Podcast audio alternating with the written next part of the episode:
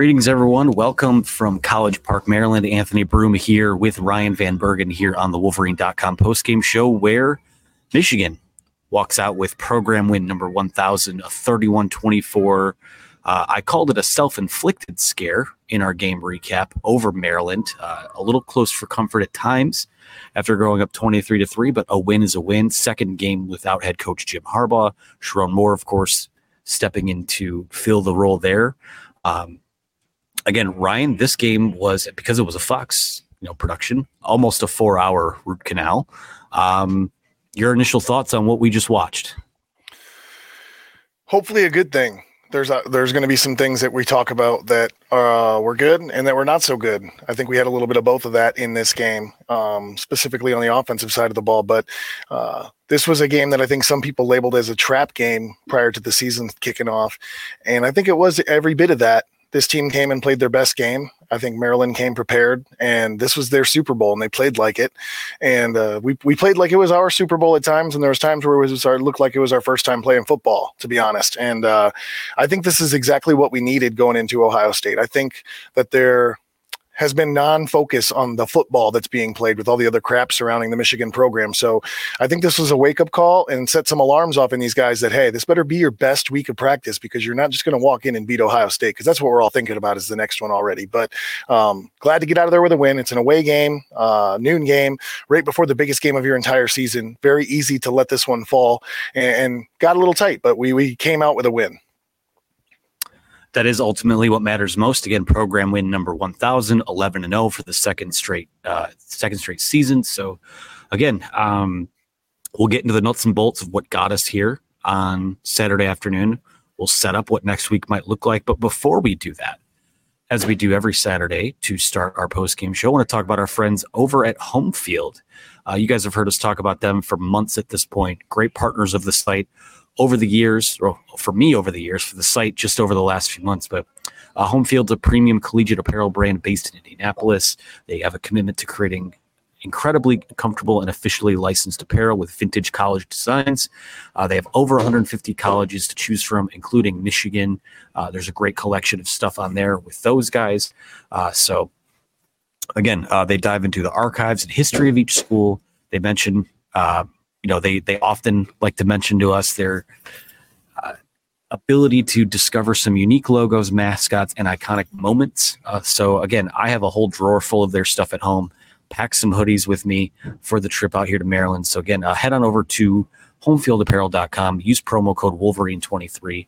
Code is good for 15% off any customer's first order with Homefield. So shout out to Connor and the team over there. Uh, great friends to us. So uh, we appreciate that. Uh, we'll just start with AM89, who has a $10 super chat, He says, I know the announcers made a big deal about it being a judgment call, but as far as I could tell, the intentional grounding safety was obviously called correctly. Ryan, your thoughts on that? I thought so. I, think that uh, especially if you're not outside the tackle box and that ball came down so close to the line of scrimmage that you know it's at your discretion the other thing that i think really plays a factor that you have to consider is a lot of times quarterbacks get away with a throw like that because they're under duress or they're in contact with a with a defender that's bearing down on a sack and although he was under pressure he didn't have any contact to him so uh, I, I, obviously have got a little bit of a biased lens but i thought that that was a uh, the right call. It is a judgment call, but I thought that was the right judgment in that particular scenario. And I also want to add, just while I have this, because I'll forget, I'm going to tip my hat to the referees because I'm not a big fan of targeting. I think that there should be levels of targeting. And the fact that they reviewed their targeting call on Roman Wilson, and then they also had that targeting call on Mason Graham, that they reviewed and removed both of them, way to be consistent, referees. Way to be consistent. Way not to ruin a game and a young man's possible biggest half of football in his life so far. And good job on the referees to go back, keep these kids in the game because they made aggressive plays that are snap moment, and they didn't agree. Neither one, in my opinion, deserved to be ejected. So good job, referees. We don't say that enough on the podcast. Yeah, got to give them their flowers when the the time arises. I, yeah, I thought both of those were just football plays. Uh, football's a physical game. Sometimes violent collisions happen. You know, uh, I want to start on offense in this one. Uh, Michigan, 291 total yards of offense. JJ McCarthy, 12 to 23, 141 yards. He had the bad pick right before the half, which I think was pretty, pretty much set up what the second half looked like. I thought that was fairly deflating. You're Michigan, you get out to a 16 to 3 lead in the first quarter. You're up 23 to 3 at one point. You just kind of let them hang around, get back into the game. Uh, offensively, you know, found a way to rush, run for 150 yards. Blake Corum, 28 carries, which feels like a season high by a pretty wide margin at this point. Uh, two touchdowns. He's up to 20 on the year. Uh, Donovan Edwards, 11 carries, 39 yards. Other than that, I mean, they did enough uh, early on. Actually, really, it was the defense that that did the bulk of the scoring for them early on in that game. But what did you make of this Michigan offense today? Because to me, now that we have two weeks of Sherrone Moore being the acting head coach and not just the offensive coordinator, not just the offensive line coach, feels like they're pressing a little bit, and uh, the the game flow, uh, the aggression, the the precisiveness of what they're trying to run just hasn't quite been as, as to that level that we'd expect over these last two weeks. There's just been something lacking from the passing game, and partially it's been play calling that we haven't utilized it as much as, we traditionally would, or that you'd expect out of a quote unquote normal offense. Uh, so I think that that's part of it is that we're not getting too many game reps, which I'm glad that again, not glad that we struggled, but it is probably a positive in the long term that we had the struggles that we did today because it'll show up on film and you'll be able to go into practice and work them out. I'm not super concerned because this team has shown a dynamic passing game. They have the ability to throw to, to throw the ball down the field. They have the receivers that are able to do it. Roman Wilson goes out early. You got to think about some of the guys we're out with. I mean, we think McCarthy's a little dinged up. You've got Roman Wilson going out early. Uh, Ladarius Henderson doesn't make the trip, so we got Miles Hinton a tackle. He goes down. Uh, I mean, we're really shuffling at you know second half of this football game. So uh, you know there were some miscues and, and some misfires, especially in the passing game, but uh, I think that that can be chalked up to one, uh, JJ McCarthy not being 100% healthy, and two, personnel wise, we're just not exactly where we need to be. And then if you had to throw a three in there, we just haven't had these opportunities. But uh, I have no doubts that this team can execute in some of the short and intermediate passing game. You know, down the field, I don't know so much, but uh, this this team can operate in the short and intermediate, and this team will get better. This looked like the Bowling Green game to me, just the Big Ten Bowling Green game. That's a good comparison, honestly. Uh, we have two super chats that are very similar, so I'll just kind of split the screen time between both guys here. Just both Justin Lewis and Mr. Dave. Uh, questions about JJ McCarthy. He says, "To me, it looked like our offense was limited by JJ's injury and play calling to not expose him too much. What do you think?" Uh, I think there's a lot of merit to that. Also, remember, played without Ladarius Henderson in this game. Miles Hinton got hurt, who was replacing Ladarius Henderson, and that didn't look very good. We don't know how serious Henderson's injury is yet, but uh, you know, down a, couple tackles already. When the the pass blocking from the tackles over the last few weeks hasn't been a strong suit. Uh, I still think there were some residual effects from JJ from that Penn State game last week. So there are things you have to account for there. Um, to me, I think it's it's all of those things, and then I, I, just think the play the play calling, the flow of the play calling, just uh, you know that rhythm's not quite there when Sherrone Moore has to take on a little bit more. So I wonder if operationally they do kind of sw- maybe they switch it up a little bit. Uh, you know, when when Jim Harbaugh wasn't on the field for the opener and Sherrone Moore was also out, Kirk Campbell had a bigger role in play calling. So maybe that's something that they decide to do to take a little bit off of Sherrone's plate here. They take a little bit off of it by just having Jesse Minter being the head coach on defense. But um, yeah, JJ JJ was off today, I, and I think that's on him uh, partially. I think it's partially on the play calling and the offensive line pass blocking just has not been up to snuff the last few weeks. But thoughts on those two questions there? I do think it changes how you approach your play calling if you have a quarterback that you're trying to protect or if he has slight injury. Because one of the things that I was ready to hurl as a criticism after this game is where's the first down play action? I've kind of been screaming that over the last few games, but I think JJ, and I mean, statistically, you can point to it and the statistics prove that I'm right, but he is a much more uh, accurate and hi- completes it at a higher clip when he's out outside the pocket. So the only reason I can think that they don't have that in the game plan is because, like you said, we're trying to protect them or something like that. So I was missing the play action because I thought that was something that they were exposing because of how many guys they were putting in the box, especially on early downs. So the lack of that made me think. But then there's also the part of me that says, we went in here with a conservative game plan. I think that much is obvious. Offensively, we weren't going to do anything we had to spectacular uh, unless we had to to beat a Maryland team. But with that being said, I feel like we missed a little bit uh, of you know the screens outside to Semaj Morgan and trying to get the the perimeter on some of the run plays, end around, um, tosses, anything to get to the edges. I feel like we did a lot of stuff between the tackles, and I'm all for having a conservative game plan, especially when you have a defense like we have. But my my my concern would be where's the perimeter passes? You know, where's the screen game? Where's some of these different things that could still be considered conservative, but would add some elements of dynamicness to your offense? And those are the things I thought we were missing today. Yeah, and part of it too is you lose a key playmaker early in the game. I mean, Roman Wilson is a huge part of you know getting that ball out quick. You know, finding you know sort of being that safety valve for McCarthy. Um, I think Semaj Morgan can kind of replace some of those things, but again, I just think you were a little bit handcuffed by guys that are guys that were injured. Obviously, quarterback a bit banged up. Don't really want to put a ton of different stuff on film this week, considering what comes up next week, and that's no excuse to not uh, to not, not execute what's already called. But you know, this felt like a very conservative, very vanilla game plan because for the most part, they felt like they could run it, and they didn't execute a lot of the things that they did call. So again, um, you know, for as much heat as the defense is going to take for letting that Mar- you know Maryland's offense kind of dink and duck them down the field, and they took a few shots as well. Will Johnson got beat a few times. We'll talk about that, but um, you know, offensively, it was just kind of enough today, and you know. Thank goodness that football is a three-phase game, right? The defense stepped, stepped out when it needed to. Obviously, you got a blocked put out of Christian Boivin early in the game that led to a safety, two safeties. What a, that's a weird day too. Um, so offensively, I mean, again, uh, you know, Maryland's got got athletes too. I think this is probably their their deepest and most athletic um, unit on that side of the ball since Mike Locksley's been there. So they deserve credit on that as well. Uh, also played a pretty clean game for the most part. I have to look at the penalties here, but uh, yeah. Any other thoughts about the offense? To me, it was just kind of blah. I mean, there's not really a whole lot more to say about it. I, I'm pretty confident saying that this feels like an outlier game, even with everything that's going on. I think it's important to note that Blake Corum deserves some flowers. I think earlier in the season there were some doubts about whether or not he was healthy. Doesn't seem like he has the same burst, the same wiggle. Blake Corum is milking whatever he gets for all it's worth. At least that's my opinion. That he he doesn't have uh, a favorable box a lot of the time because teams are so loaded up against the run. Doesn't have great blocking, but the kid finds a way to get to, get three, get four when the first contact was behind the line of scrimmage.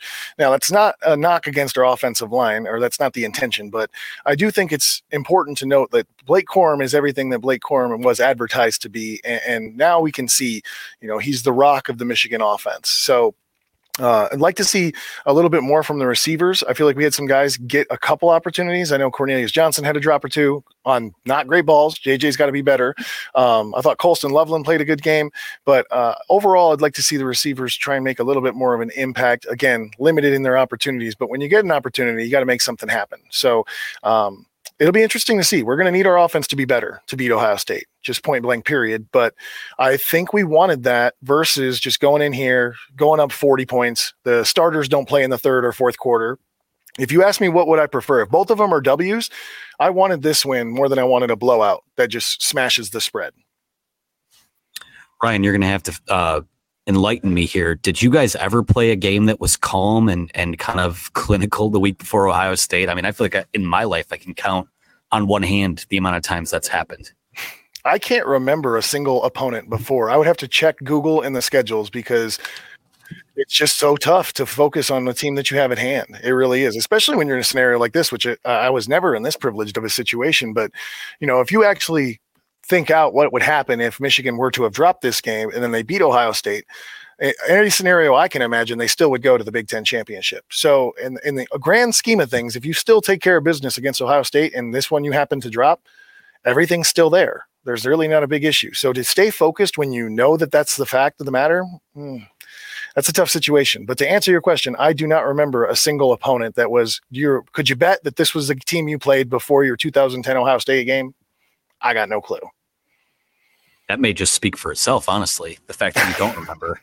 Um, yeah, I think it's important to note too. And again, you know, we're not going to get on here and, and cry victim or anything like that. But given that, yesterday and the late stages of this week were what they were. And maybe I'll, you know, put a pin in the game conversation to, to park on that topic here for a second.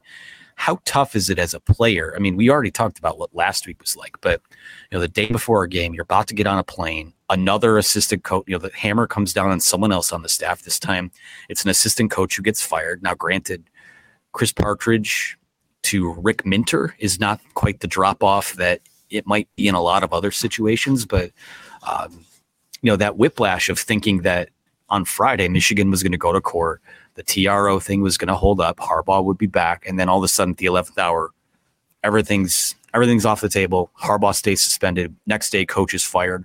As a player, how hard is that to fight through as well?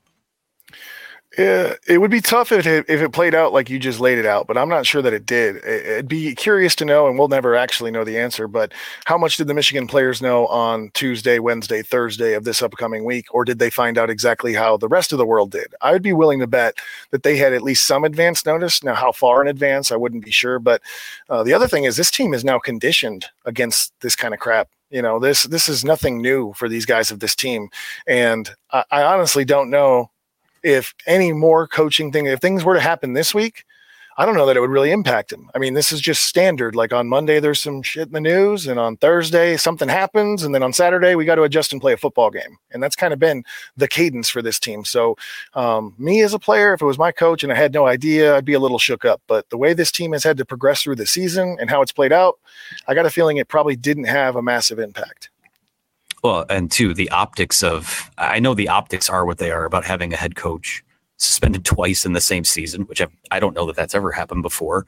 But again, this is their fifth game without Jim Harbaugh. Like this is, and the fact you've you've won all those games, and again, I know the schedule is set up for that, but it just feels like they are maybe controversy proof isn't the word, but they just they just keep finding a way to come back and respond. And you know, if this was kind of a game that you had to sleepwalk and get through, every team has them every single year. We saw that in the Illinois game last year without any distractions. Um, but there's nothing that will quite refocus you like Ohio State week. And again, we take things day to day right now. I mean, I called today just a reprieve to be covering and at a at a football game instead of essentially being a tabloid journalist like the last month has been. But uh, shout out to those guys. Uh, we will talk defense here in a moment, but want to give another shout out to another sponsor of ours that we are so happy to work with, and that is our pals over at Bird Dogs. Uh, Bird Dog stretch khaki shorts are designed to fit slimmer through the thigh and leg, giving you a truly sculpted look. Bird Dogs shorts do the exact same thing as Lululemon, but fit way better. Uh, they fit better than regular shorts that are made of a stiff, restricting cotton. Bird Dogs fi- fix this issue by inventing cloud knit fabric that looks just like khaki but stretches so you get a way slimmer fit without having to sacrifice movement. They use an anti stinking sweat wick- wicking fabric that keeps you cool and dry all day long.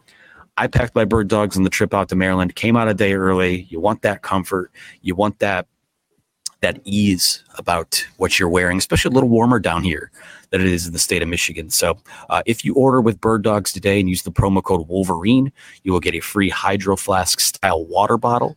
Uh, and again, uh, just like home field, I keep kind of collecting stuff from bird dogs and it's it's some of the best stuff that i own so head on over to birddogs.com slash wolverine or use promo code wolverine for a free hydro flask style tumbler with your order and again, shout out to Bird Dogs, who has been outfitting a lot of my road trips this year. Uh, we are also sponsored today by Lewis Jewelers. Is simple question, guys: Is your daughter's engagement ring bigger than your wife's? If the answer is yes, great news. Lewis Jewelers can help stress-free and easy working with one of their non-commissioned expert, trusted advisors, finding that perfect diamond. Stop by today, guys. Fix this family issue. Lewis Jewelers, your diamond store, and so much more since 1990 or 1921. Excuse me. Math is hard. Reading is hard. Uh, visit them at their location on 300 South Maple Road in Ann Arbor or online at lewisjewelers.com. Ryan, defense, uh, 262 total yards allowed in this game. Uh, two, I mean, hardly anything on the ground. 33 uh, carries for 15 yards, minus 43 yards of that were from uh, Tagovailoa sacks. I got to check the sack numbers on the day. Michigan had four sacks. Mason Graham and Braiden McGregor split one. Jaylen Harrell had one, and Kenneth Grant had one as well, which I think I forget the sequence of the game that was. But uh, defensive line today, I mean, you, the the recipe was take away the run, pressure uh, his little brother into making mistakes. And when push came to shove, that's exactly what they did. They did, and they did it in an impressive way. I was a little bit concerned when they first came out because uh, we've seen this a little bit with Jesse Minter's defense, but against teams that have 11 personnel, one tight end, one running back in the in the formation, a lot of times we've got two defensive tackles, two edges, which we can call ends, but Jaylen Harrell I wouldn't call a true end. Uh, I'd call him more of like a stand-up backer and like a three-four, and then you've got your two linebackers. So I mean, you're five or six guys, you know, tight end to tackle on the other side, and they have six guys blocking without the quarterback and running back being factored in. So you're outnumbered in the box. So I'm waiting for Maryland to just tee it up and run the football. But you got to give credit to Mason Graham, Kenneth Grant, some of those guys on the interior doing a really good job maintaining gaps, not getting pushed back. Uh, even some of the guys that are behind those guys, I thought Spencer Good showed up really big today. He's been getting better and better and is kind of been consistently getting himself into that rotation. So uh, I thought the interior guys did really well, and the exterior guys did well in passing situations. But to make them one dimensional, which they're a pretty pass heavy team anyway, but to shut out the run and make it so, uh, you know, ineffective, I think that allowed us to pin our ears back and allowed us to play some more coverage. And I thought our edges played really well. I thought Mike Sainristil played really well and I think our corners got tested, you know, and going back to my theme of this game of the learning experience and where you can grow, I feel like Will Johnson got beat a little bit on the edge. Uh, I feel like every corner kind of took a turn. I thought Joe McBurrows actually showed up and played better than he has in the past. Um, you know, so I, th- I, think there were some guys tested, but overall, defensively, I mean, how can you possibly complain? You generate three turnovers, you score twice, and you end up with two safeties. I know one of those is on special teams, but man, can you ask for more from a defense as far as productiveness? I don't know that you can. And not thrilled about 24 points being given up. Not thrilled about finally losing that third quarter streak. Um, but again, there's going to be some great game tape to motivate these guys that, hey, you know, we have our biggest game coming up and there's mistakes being made. We've got to play our cleanest football to win this game. So, uh, although we struggled a little bit, we got the W and defensively, a really solid performance performance minus giving up the points that we did. Yeah, and and there's a question here that we'll get to uh, from Jamie Vance, who said, "What's up with Will Johnson getting beat a few times deep today? That's concerning ahead of Marvin Harrison Jr. next week." Yeah, I mean, you won. That, those are the two. For, I feel like he's only given up maybe three or four bombs all year. So the fact that today was, you know, he got got a few times today, and that's going to happen. Uh, Taulia Tagovailoa is a talented quarterback. Maryland has talented skill players in a lot of ways this is probably the best offense Michigan has seen to this point this year. So, again, um, when you play the better offenses on your schedule, you're going to find yourself in a battle at times. And someone's got to step up and make a play. You got to get off the field in key moments. Mike Sainristil with a pair of picks. Obviously, I mean, whenever they need a play, that guy steps up and gives them one. So, again, um, not super concerned about Will Johnson, but what did you see from that Michigan secondary today, Ryan? I thought I saw some guys playing in some battles that they haven't been in, and that's been something I addressed as a concern earlier on. Was that as good as this defense has been, we really don't know when they get tested, these corners with a solid wide receiver and a quarterback that's good at placing balls, how they're going to do and how they're going to respond. Because I've always been a believer, as much as I am a defensive bias type guy, if you run a perfect route, quarterback throws a perfect ball at the perfect time, no matter how good you are on defense, that ball should be completed. Um, that's just how it goes. And so I thought you saw a couple of those today. Now, there wasn't all perfect by Maryland by any stretch. There were mistakes made by Michigan, but there were a couple throws, especially near the red zone, that ended up in six that were just amazing throws. And there's not much better you can play it. And I got a feeling that Marvin Harrison Jr. is going to make a few plays. If you think that the, he, he's going to be nullified by something magic that Jesse Minter does, you're mistaken because that kid's going to impact the game. But it's just a matter of how much do you let him impact the game and what do you do to make sure that it doesn't cripple you. And, and, you know, if Marvin Harrison Jr. goes off for four touchdowns, we'll vault him right into the Heisman. So um, I have some concerns, but I also would say, like I like, like I've been preaching, this is the perfect tune-up. I mean, Maryland's probably as similar as to Ohio State as anyone is in the Big Ten when it comes to their offense. I know they don't have the same firepower, but the scheme that they run, uh, the the style that they run, I feel like is very similar to what you're going to see from Ohio State. So uh, this might be the most perfect game situation that this team could have had to be prepared for the biggest game of the season. Absolutely, in a lot of ways, it's maybe the best tune-up you can ask for in terms of the look you're going to get. Now, Ohio State is going to play a little more physical. They're more physical than they were last year, but uh, again, uh, you know, you look at those numbers. 262 yards of total offense. The run game was not a factor at all. The longest rush of the day was seven yards. They scored what three of their touchdowns from like the one centimeter line. So that's going to happen when teams get down there. Maybe Michigan was has been overdue to defend those types of situations, given that I think last week was the first game they've they've defended a goal to go situation. So um, good for those guys. Uh, a lunch pail game. They had to they had to win Michigan this game because the offense wasn't just didn't have its fastball. Didn't even really have anything today uh, in a lot of areas. But uh, credit to them for that. Uh, we'll go to this question here from Adam Shepardson for you, Ryan. It says, Did you notice Maryland attacking linebackers when Mike Barrett went out? Update on him really quick. Uh, he did return to the game. He had a shoulder wrapped in the press conference. Seems like an AC joint sprain, but he seems like he'll be fine next week. I think you saw them attack in the middle of the field, and yes, that is the spot where Barrett vacated. But I think that that's where they thought that they could have success consistently. When Maryland looked like they were trying to find a first down or something like that, uh, very often they were going in between the hashes, right around the sticks, and that's where they were trying to find someone to either settle down versus zone or find some separation in man and see if they can pick up that first down. And to be honest, I mean, Sainristil had playing out of his mind, and I would be shocked if they thought that their matchup at receiver was better than Will Turner. Um, Will Turner, Will Johnson, Will Johnson at the edge. So uh, I think that they probably had it schemed up that in the event that we need to convert, we're attacking the middle. So um, I wouldn't say that that's unusual for any team specifically, but I could see how with Barrett going out, it even more drew circles around middle of the field. We're going there. Uh, guys, we will get to questions here soon. Feel free to line those up here in the chat. I have a question that I'll kind of kick it off with, Brian. Um, you know, I think there's going to be a lot of social media and message board bluster about, you know, having concerns coming out of this game, being concerned for how they match up next week. I'm going to put you back in the locker room here, put you back in a captain position. You're in the locker room after this game. What is your speech to the team? Oh man, it's hard to get the juices flowing. I'm in my parents' cold basement right now. uh, no, I mean, my thing is, we are the two-time defending Big Ten champions, guys. There's no one out here that can beat us. This we, have proven it through two years. The media can't beat us. Other teams can't beat us. The only team that can beat us is in this locker room. It is us. So if we focus on what we do and get better at what we do, I don't give a shit what they're doing south of the border. I don't care what they come up here with. I don't care who they throw the ball to or if they hand it off. If we play our best game and play our football, we are the Big Ten champions, and we're going back for a third time. So focus on you, focus on execution, focus on being physical through your execution, and make them come take a win from you in your house.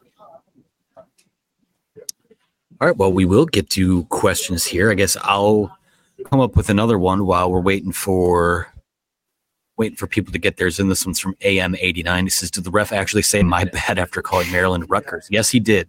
Uh, it was pretty funny. Uh, he was also not here, not having it for the uh, there's there's a media timeout where he got back on the microphone and it was like, oh, also apparently we're in a media timeout again, and you know there was a good laugh uh, on that up in the press box. Um, this one's from Jamie Vance. says Michigan versus everybody. Great show, fellas. Go blue. Yeah, guys, we will. Uh, if we don't have any questions, we will probably wrap a little early here. So going to give everyone some time to do Did uh, I have a question because you might have insider knowledge. I wasn't aware Ladarius Henderson wasn't making the trip. Are you aware of the injury he has and what his status may be for next week's game? No, in fact, the buzz that we had heard last night was that uh, it was JJ that was banged up, but he wasn't on the availability report. Uh, we didn't hear anything about Ladarius Henderson. So that was kind of a surprise. Must have been something that happened later in the week. I don't, I'm not sure if he traveled. I didn't see him before the game on the field, but they said on the um, broadcast he did not make the trip with the team. Okay. Which to me makes me think disciplinary or something, but I don't know if it's injury. I'm just curious if you have any information because it was a total shock to a position we've been following closely throughout the season. And Mike Middleton asks, has there been an updated status on our LT and wide receiver one? Um, again, I I wasn't down in the press conference, so I'm not sure if there was a Ladarius Henderson update. Again, I'm pretty sure it was injury related. I that's where I'm at here as we do this broadcast at a quarter to five on Saturday. Um, as far as Roman Wilson goes, at a dollar ninety nine super chat here from Jeremy who says, "How serious do you think Roman Wilson's injury is?" Uh, I don't know. I mean, he came out of this game pretty quickly and and went to the locker room, came back in his free Harbaugh shirt. Um, that's I, am not sure if it was a head injury. I'm I'm sure it was. I would think it was precautionary, but we'll see how the week goes. It's it's tough to say. Again, I don't have that update. Uh, in terms of Michael Barrett, again, it is an AC. Um, it is an AC sprain that he said in the press conference. I am getting text from Clayton Sayfie right now, who said uh, Sherrone Sherrone said training staff ruled out Roman. The TV broadcast said it was precautionary. So that's where we're at with that. Um, yeah, I don't I don't have any other updates on that as of right now. Let's go to this one from Slavchinsky who says, I didn't get to watch the entire game. Do you think JJ's performance was health related or just a down game? My quick one, probably a bit of both. I think a little bit of health related. I think a little bit, which we're not talking about, and that's never an excuse I want to go to. But if you watch the broadcast, you saw the newscasters' papers blowing off their their desks. It seemed like it was a windy day down there. I would think that that was something that may have impacted him a little bit.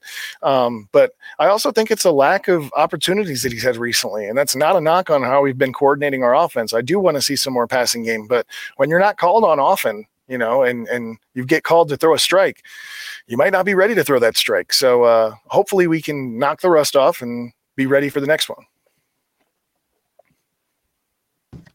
I had time for a few more. Uh, Mr. Dave, what grade would you give the play calling, Ryan?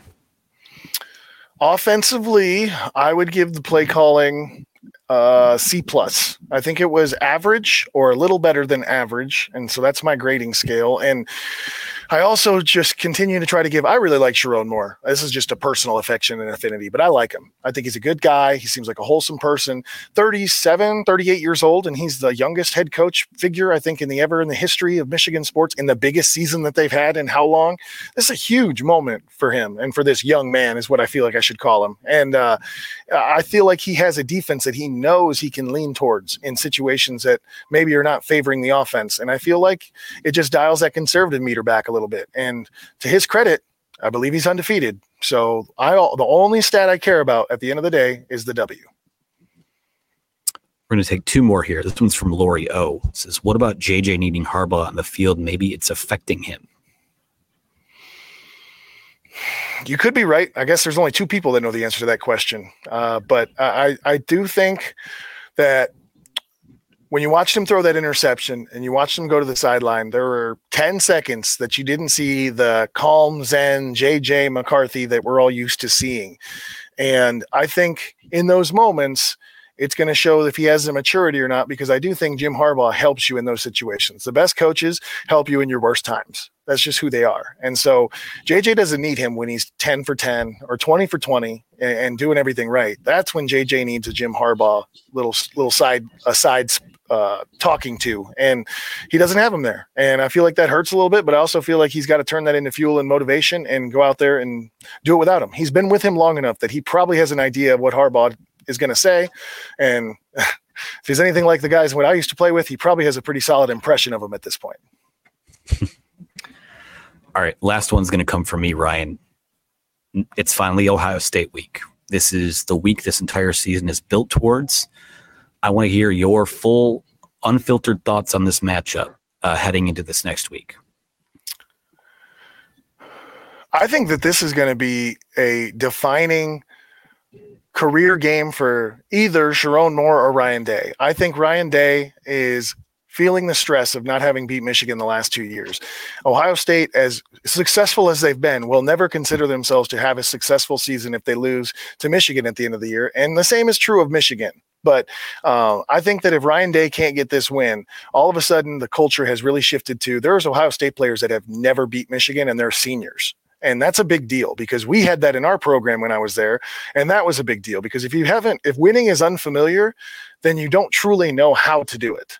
And that's something that uh, you just have to get the first one and then try and build some momentum. But if they never get that first one, the, the, t- tables may tilt into Michigan's favor and they may stay there for a while. So uh, I think Michigan is going to batter these guys in a run game and see if they can hold up and see if Jim Knowles and his defense are actually any better. Because one thing that I'm not sure of, I'm not out here calling him a fraud yet, but I might after the game if they can't hold up to the run game because I feel like that's something that Ohio State is getting credit for throughout the year is oh they've got a really tough defense. Because what? Because they stopped Penn State, who has no offense, who might as well just punt on first down, because they beat Notre Dame, who has you know, fumbled and been no good this year. Ohio State's defense gets way too much credit for no real production against any real teams. And I'm sure the same could be said of Michigan. But uh, I think when it comes down to it, we are going to find them in a back alley and see if they're ready for that type of fight again. And my personal opinion is that they're not. I think they'll stand tough for the first round, but I don't know if they want to go nine rounds with the juggernauts of Michigan. And we'll see. Uh, we'll see. Uh, we'll see if finesse Marvin can get going. I think he's a tremendous player, and he'll be someone that could break the game wide open. But outside of that, I think Michigan has a more solid team. I feel like they've been more motivated.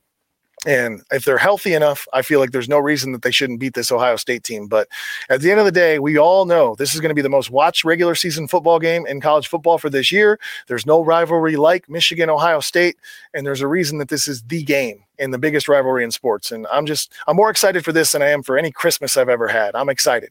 Michigan, Ohio State, Saturday, noon. Let's do it. And you have children now too. Oh yeah, yeah. Well, I just have to put things together now on Christmas. It gets worse when you have kids. Don't tell my wife that, but that's true. we'll redact that from the from the replay of this. Uh, well, that's a good place to leave it. Uh, Michigan wins 31-24, 11 and 0, win number 1000. It's Ohio State week. Uh, this is what this is what it all builds up to. So like and subscribe to the channel for more of the best Wolverines coverage you can get uh, on YouTube or anywhere else. Uh, be sure to uh, sign up for the Wolverine, of course. There's a promo code for you guys just on YouTube in the description below. Uh, of course, uh, yeah, I have nothing else to say. It's on to Ohio State. There's there is nothing more to say. So for Ryan Van Bergen, I'm Anthony Broome. Thanks for watching. We'll talk to you again soon.